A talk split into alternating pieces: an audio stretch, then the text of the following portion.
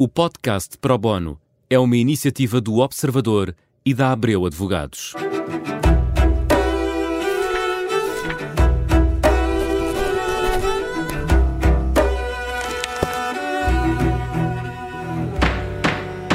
E começa mais um Pro Bono. A semana passada falamos do canal de denúncias nas empresas, da forma como é obrigatório até para as pequenas e médias empresas. Esta semana falamos do regime de proteção dentro de organizações para denunciantes e dos whistleblowers. Como é que isso verdadeiramente funciona. Ana uh, Rita Duarte Campos é advogada, é especialista em penal, esteve a semana passada connosco para falar de políticas de combate à corrupção. Continuamos esta semana, é um programa com duas partes, agora para falar de delação premiada, colaboração premiada, whistleblowing, direito premial.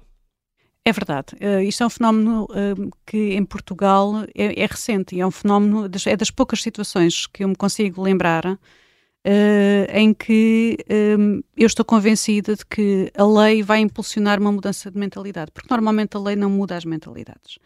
Aqui o que acontece é algo que, por imposição comunitária, já acontecia noutros países. E, portanto, por exemplo, em Inglaterra, há uns anos, houve um escândalo enorme na Marinha e houve um senhor que, que eu conheço, uh, que conheci numa universidade inglesa há uns anos, uh, que é o Sr. Ian Foxley. E o Sr. Ian Foxley foi o primeiro denunciante uh, no Reino Unido. Ele denunciou, ele era, era oficial da Marinha, denunciou um escândalo de corrupção na Marinha. E, portanto, passou por coisas horríveis, foi despedido, divorciou-se, ficou sem emprego uma série de tempo.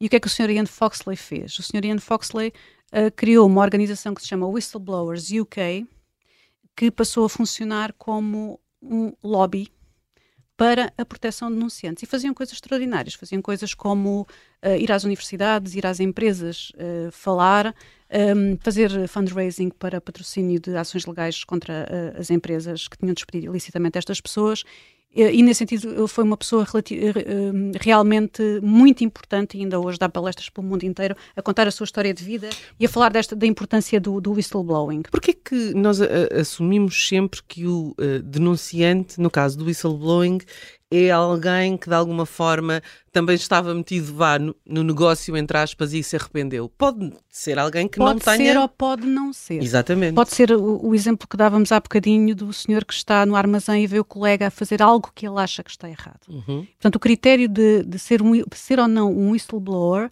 uh, tem que ver com ser parte da organização. E, portanto, tem de ser alguém que está dentro da organização e o objetivo destes normativos é precisamente proteger essa pessoa contra as retaliações da organização. Portanto, se essa hum. pessoa está fora da organização, essa pessoa não será retaliada pela organização. Pode ter de enfrentar ações legais, pode ter de responder criminalmente, mas essa pessoa não tem a proteção, ou seja, não lhe é garantido que uh, em determinado tempo após fazer a denúncia ele é despedido ou não lhe é renovado o contrato. Mas há aqui uma outra questão importante que é o que faz a denúncia porque a meio do caminho se arrependeu de estar envolvido no cambalacho. Também, também. aí seria, será uma figura mista, será uma... Um... Mas essa figura é uma figura que tem uma relevância grande porque essa pessoa que denuncia está à espera de uh, ter, ter uma atenuante, quer pena. no processo disciplinar, quer no eventual processo criminal. No processo disciplinar terá certamente uma atenuante e no processo criminal uh, terá também, uh, mais que não seja é que ao nível da redução da pena porque para já aquilo que existe em Portugal é uma, uma, coisa informal sobre o tema. Já aconteceu, aliás, com um caso muito conhecido em que informalmente aquela pessoa foi, segundo se percebeu pelas notícias que saíram nos jornais, aquela pessoa não uh, foi acusada. Mas lá está, uh, foi uma negociação feita uh, com o juiz, o magistrado, com, com, com o advogado daquela pessoa. Portanto, não é uma regra para todos. Olha, eu não vou falar sobre esse caso concreto. Não, não, não há caso nenhum, isto é só um, um suponhamos. Uh, pronto, então não vou falar sobre essa suposição. uh, aquilo que lhe posso dizer é o seguinte: um, quando nós falamos em determinado tipo de crimes em Portugal, e, sobretudo, relativamente aos crimes de corrupção. Nós estamos também aqui a falar da prevenção da corrupção. Portanto, a matéria vizinha desta qual é? É a pessoa que, não só internamente, portanto, beneficiando do regime da proteção de denunciantes dentro da organização em que se encontra, mas que externamente, portanto, estamos, estamos mais uma vez a falar de crimes públicos, uh, vá ao Ministério Público uh, confessar. E vai falar, e vai implicar outras pessoas, e vai revelar factos, e é este o critério da lei. Confessar é a seja... palavra-chave, não é? Sim. Antes da confissão, a confissão só se pode produzir em julgamento, como é evidente, mas antes da confissão, o critério da lei para a atenuação especial da pena, porque é isso que é, que é a dimensão premial desta, desta colaboração. Eu prefiro falar em colaboração do que falar em delação, é uh, aportar à investigação elementos essenciais de prova. E, portanto, elementos que a investigação não fora aquele, uh, aquela pessoa que está disposta a falar, a investigação nunca chegaria a eles. Isto é especialmente relevante, como é evidente, nos crimes de corrupção, em que normalmente as contrapartidas e os atos fins prosseguidos com essas contrapartidas não são objeto de uma carta de intenções de parte a parte. Quando, quando estamos neste, neste, neste momento, estamos a falar de, um, de confessar um crime que já aconteceu ou de confessar algo que vai acontecer? Pois, a sua pergunta é de toda a relevância, porque há uma coisa na lei que é, a partir do momento, uh, e falando dos crimes de corrupção, a partir do momento em que o crime se encontra consumado, ou seja, do lado de quem oferece, a partir do momento em que a oferta é feita e do lado de quem recebe, a partir do momento em que é manifestada à pessoa que paga a vantagem a intenção de praticar o ato, uhum nós temos o crime de corrupção Como consumado. Está consumado. A partir da, da, consumação do crime de corrupção. Consumado há... sem dinheiro, mas consumado com em... intenção. Com intenção. E, portanto, eh, os crimes de corrupção são crimes que, na corrupção de agentes públicos, afetam a autonomia do agente que decide. E, portanto, a partir do momento em que a pessoa se compromete a fazer, mesmo que não receba nesse momento, Uh, apesar de haver um acórdão que, que, diz que não é exatamente assim, mas a maior, a maior, parte da jurisprudência diz isto que eu acabei de dizer, a partir desse, desse momento a autonomia decisória uh, do agente está comprometida. E nesse sentido o crime está consumado. A partir que é que daí... É, perdão, o que é que é a autonomia decisória? Quer dizer que é porque o agente público decide, o funcionário público decide uh, com, de acordo com critérios puramente de interesse público.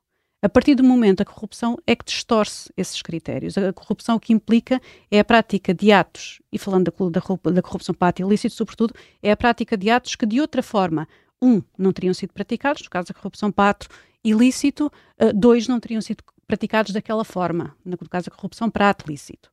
E, portanto, um, nessas situações é muito difícil haver dispensa de pena. A menos Pode haver que... atenuação, mas não dispensa. Exatamente, a partir do momento em que o crime está consumado. Uh, a menos que uh, haja uma situação de arrependimento ativo uh, da pessoa que nos 30 dias depois de ter aceitado a vantagem a repudie. E, portanto, tem de ir às autoridades dizer isso. mas isso, enfim, são situações muito, muito limitadas. É?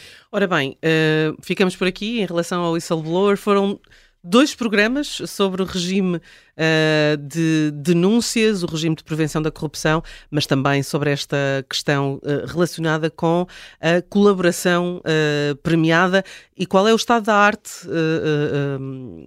em Portugal em relação a estes dois, dois Há temas. Há só uma coisa que eu gostava de dizer. Diga, diga. é, há algo que o nosso ordenamento jurídico não prevê, que se chegou a equacionar, chegou a haver uma, uma diretiva da, da Procuradoria-Geral da, da, República da Distrital, peço desculpa, da Procuradoria-Geral Distrital de Lisboa e de Coimbra, uh, e portanto no tempo em que a doutora Francisca Van Dunham era Procuradora-Geral Distrital de Lisboa, foi ela que assinou esta, esta diretiva, uh, a dizer que uh, seriam admissíveis acordos entre o Ministério Público e os arguídos relativamente à pena a fixar em julgamento, tendo como contrapartida a confissão.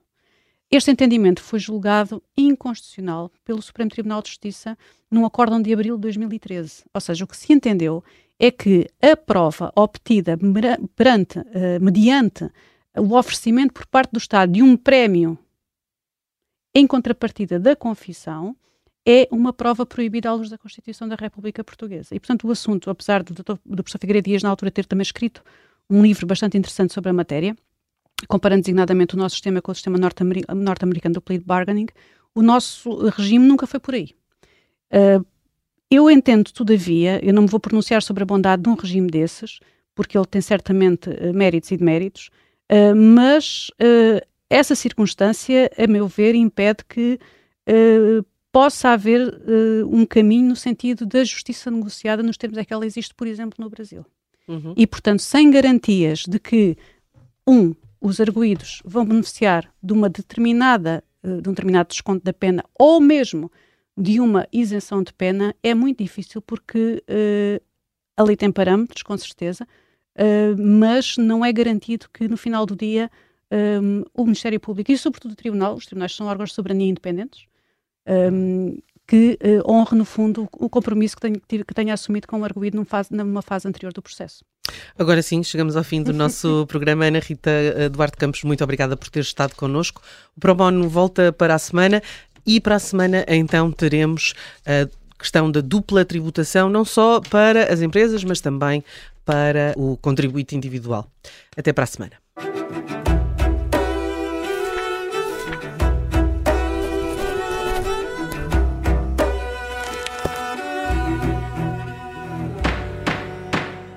O podcast Pro Bono é uma iniciativa do Observador e da Abreu Advogados.